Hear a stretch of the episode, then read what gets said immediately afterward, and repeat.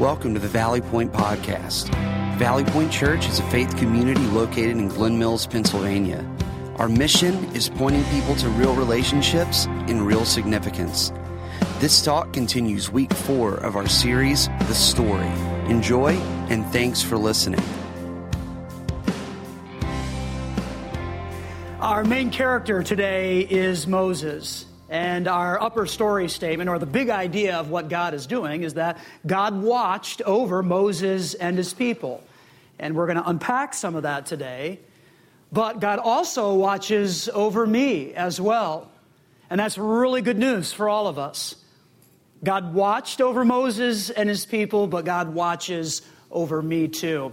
The lower story, then, or the different events that are happening on earth, are the different dramatic events that surround the life of Moses. I think most people, even those who may not have a great understanding of the Bible, are aware of who Moses is, thanks to Hollywood and Charlton Heston, probably. But we have this baseline understanding of some of the things that happened to Moses. Moses is the guy who stepped into Egypt and approached one of the most powerful leaders in the world to say, You got to let God's people go. We also know that Moses is involved in the dramatic crossing of the Red Sea. He's right there. And of course, God gave to Moses the Ten Commandments. Moses is a really big deal, and these are the things that we know about him. These are the things that make Noah a very popular person in the Bible as well as outside of the Bible. But before those events, before he confronts Pharaoh, before the crossing of the Red Sea, and before the Ten Commandments, there is another event that precedes that that is equally as dramatic. And it's not something as well known and not something that we talk about nearly as much, but we're going to talk about it today. And it's one of those things that when you begin to read and when you begin to investigate this, it kind of makes you sit up and say, What's happening here? So it sounds like this Exodus chapter 4. I'm going to read verse 24. Here's what it says On the way to Egypt. I'm going to pause there just to remind us of a few things. Moses is about to go back to his hometown of sorts, where he was born and raised. He spent 40 years there, and then, as we heard in the story, he committed a murder and then had to flee for his life. Well, that takes another 40 years of his life where he is in hiding. So, at the time of this writing, Moses is 80 years old. Scripture tells us that Moses lives to 120. So he actually has another 40 years to perform different things, and God accomplishes quite a bit in the last 40 years of his life. But at this time, as we walk through this, Moses is 80 years old. He's not a young man. On the way to Egypt, at a place where Moses and his family had stopped for the night, the Lord confronted him. The Lord confronted him. It's a very interesting phrase. And when you continue to read in chapter 4 here, what you find and discover is that God is angry at Moses. He is very upset with him, and he has this acerbic reaction to what Moses hasn't done. And guess who steps in and saves the day? Guess who rescues Moses and saves him? It's Moses' wife and her name is Zipporah. She steps in and she saves the day. It is quite a remarkable story. So here's what's happening. Moses is on his way to Egypt to step into Pharaoh's court and demand that he let God's people go. But there was an area of Moses' life where he wasn't being fully compliant with God. There was this thing happening where he wasn't fully obedient to what God had asked of him. Well, what is this thing? What is this circumstance? And nobody else probably even knew about this except for God and Zipporah, his wife. So, what is this thing? What is this circumstance? Well, actually, this is also something that we don't talk a lot about in church as well, but the thing that was the problem was circumcision. That's always a great topic to talk about, isn't it? Well, here's kind of what's happening with that. In Genesis chapter 17, God approaches Abraham, and we talked about this in week two of the story. And God comes to Abraham and he makes a deal with Abraham. I want to give you a contract. I want to make a covenant with you. It's known as the Abrahamic covenant, where God said, I'm going to give you land. And I'm also going to give you many descendants, and the world will be blessed through you and your seed, Abraham. That's what's going to happen. That's my deal with you. That's my covenant. Well, what we find in Genesis 17 is that the mark of the covenant was circumcision. Now, that might not make a lot of sense to us, and why would God demand that? Why would God ask that? But that's just what He did. That's what He wanted, and that's what His people did for many years. And then all of a sudden, here comes Moses, and what we find here is that he has one son who is not compliant, and the responsibility of that fell on the shoulders of Moses. God's really angry, and things aren't looking good. Zipporah is aware of this. And so she takes matters into her own hands, literally, and she grabs a knife, and pain enters the story. She circumcises her son. Now, I want you to put all of that aside for a moment, if you can kind of just put that over here, because there is a bigger picture of what is happening. And the bigger picture here is that Zipporah rescues Moses. She saves him and his work and his reputation because of Zipporah and her step of faith and her leadership and her wise choice she helped Moses become compliant with God. It's really a remarkable thing here. She saves and she rescues Moses. Think about this. If Zipporah doesn't take that bold step, if she doesn't make that wise choice, Moses doesn't make it to Egypt. If he doesn't get to Egypt, he never confronts Pharaoh. If he never confronts Pharaoh, and just let all of that cascade for a moment. Zipporah is an instrumental figure in the grand narrative of God because she saves Moses, she rescues him. And that brings up a very interesting thought, and that is what are we doing? What are you doing? What am I doing to help the people around us become fully obedient to what God wants? See, I think we all need to think about this, and we all have a responsibility with this. In terms of the people around us, our family, and the ones that we love, what are we doing to help them become fully obedient to God? There is a real sense that when we take that kind of step, we have the ability to rescue people. And that's exactly what Zipporah does here. Her wise choice her bold step rescues Moses, and she's part of this grand story. And I think we've got to be thinking about what are we doing with the people around us to help them become obedient to God? How are we challenging them in doing that? We might actually rescue people. It's an amazing thing. So, Moses obeys now. He becomes compliant and he is on his way to Egypt. What happens next is he gets into Pharaoh's court and he looks at this powerful world leader and says, God gave me a message. He wants you to let all of the Israelites go. And Moses or Pharaoh says, No, no, I'm not going to do that. They are my slaves and I am building a world empire on their backs. I'm not going to let them go. That is not going to happen. Not today, not under my leadership. Well, God begins to work through Moses to unleash 10 different plagues on Pharaoh and the nation of Egypt to persuade Pharaoh to let God's people go. What's really interesting about the 10 plagues, they're not just random plagues. Like, let's just send in a bunch of frogs because everybody hates frogs. And when Pharaoh sees millions of frogs crawling all over Egypt, he'll cave and he'll say, Get out, please. Now, it's not exactly what happened. These plagues were carefully choreographed to defeat the different Egyptian gods. And the God of Israel wanted everyone to know that he was the mightiest. As you read about these different plagues on the screen, I want you to think about this. At this particular time in the ancient world, there were no atheists.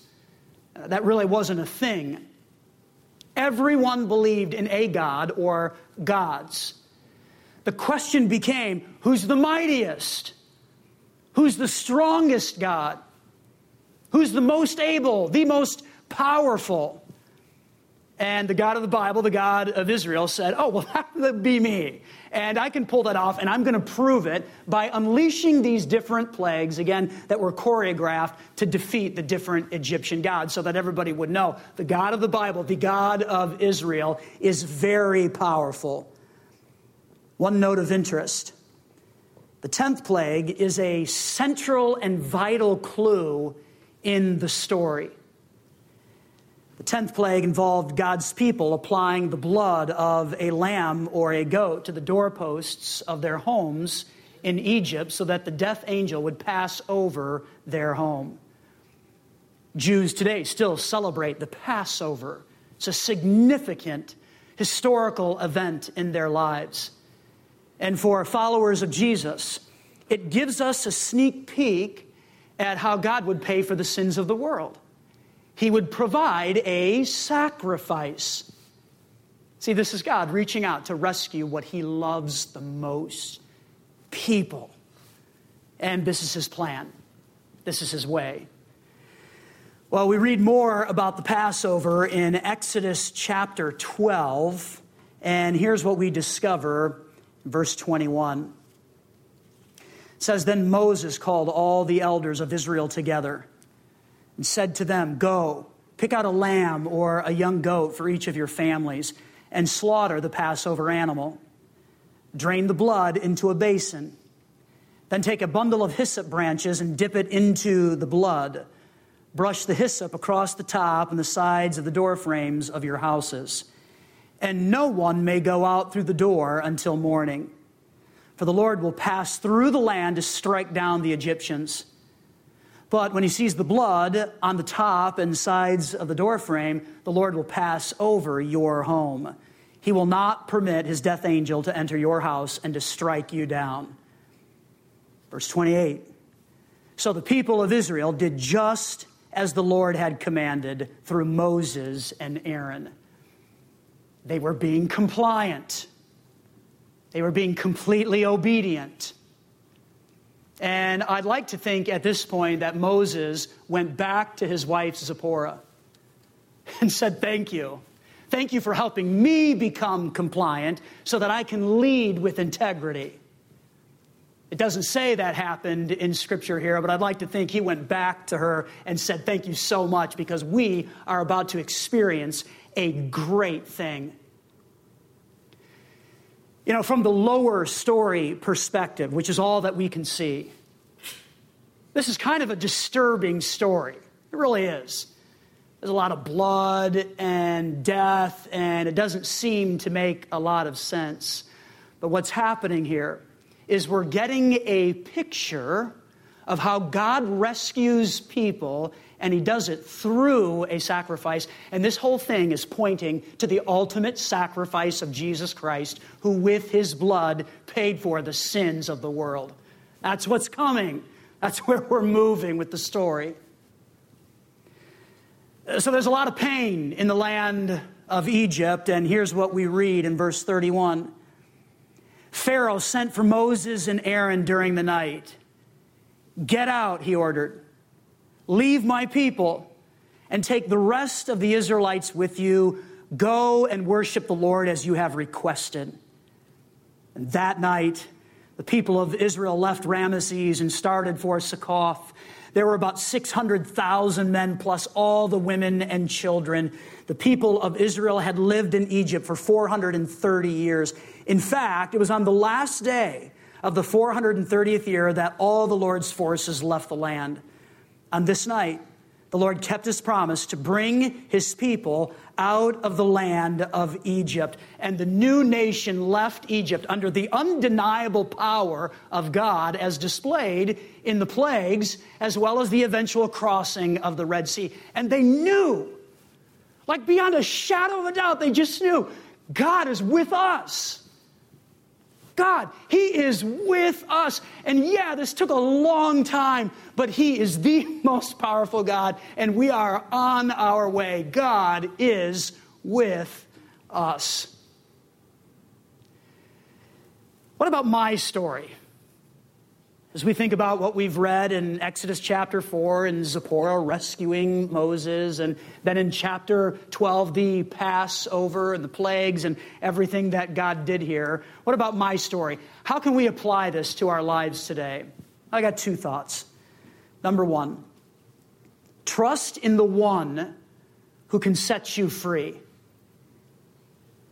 That's a reality and something that I want every single person in this room to consider that you can trust in the one who can set you free.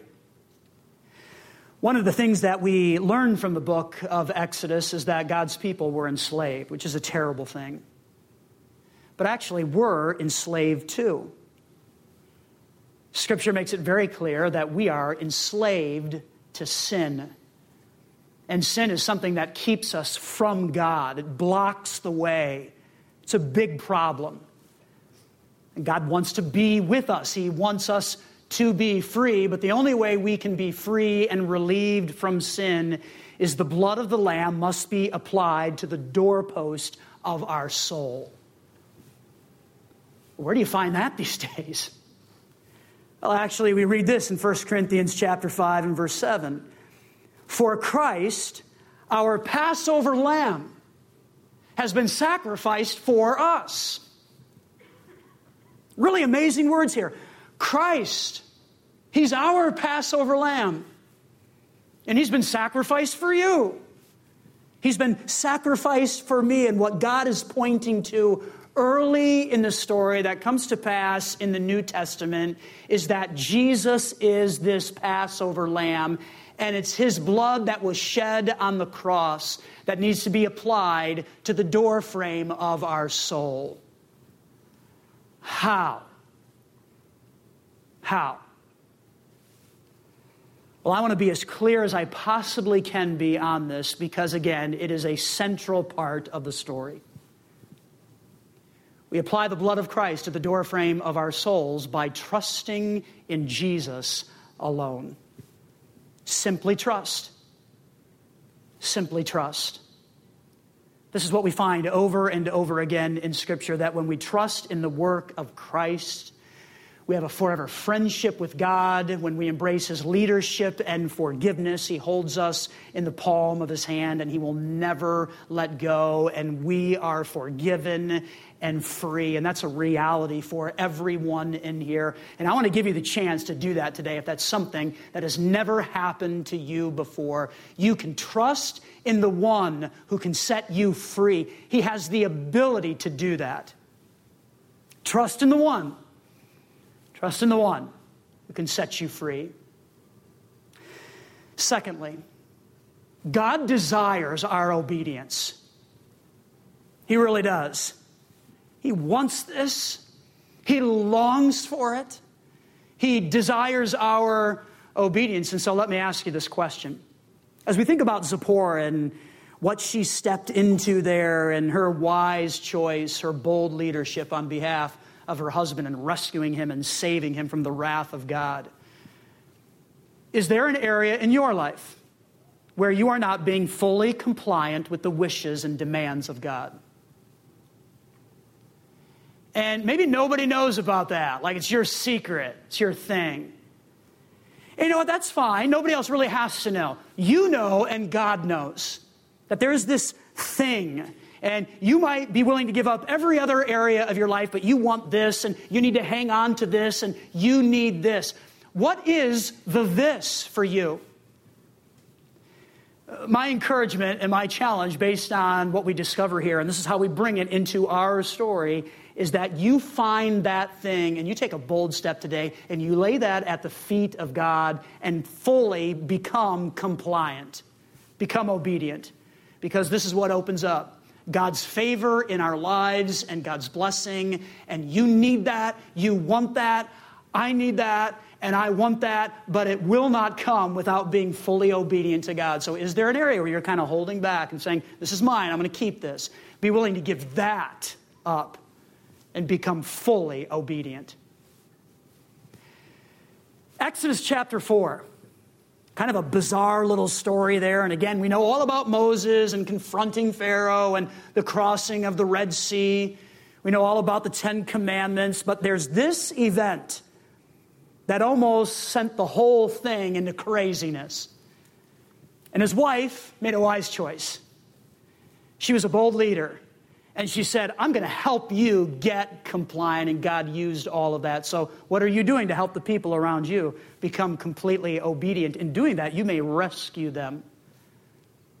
And the challenge for all of us, based on what we discover in Exodus chapter 12, is that God has a plan to rescue his people. It begins with a sacrifice. And it's pointing to the perfect and ultimate sacrifice of Jesus, which pays for the sins of the world.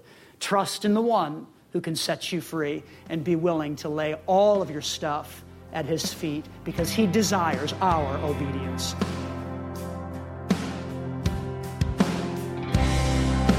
Thanks for listening. We'd also love to have you join us on any Sunday morning as well at the Garnet Valley Middle School at 9:15 or 11 a.m.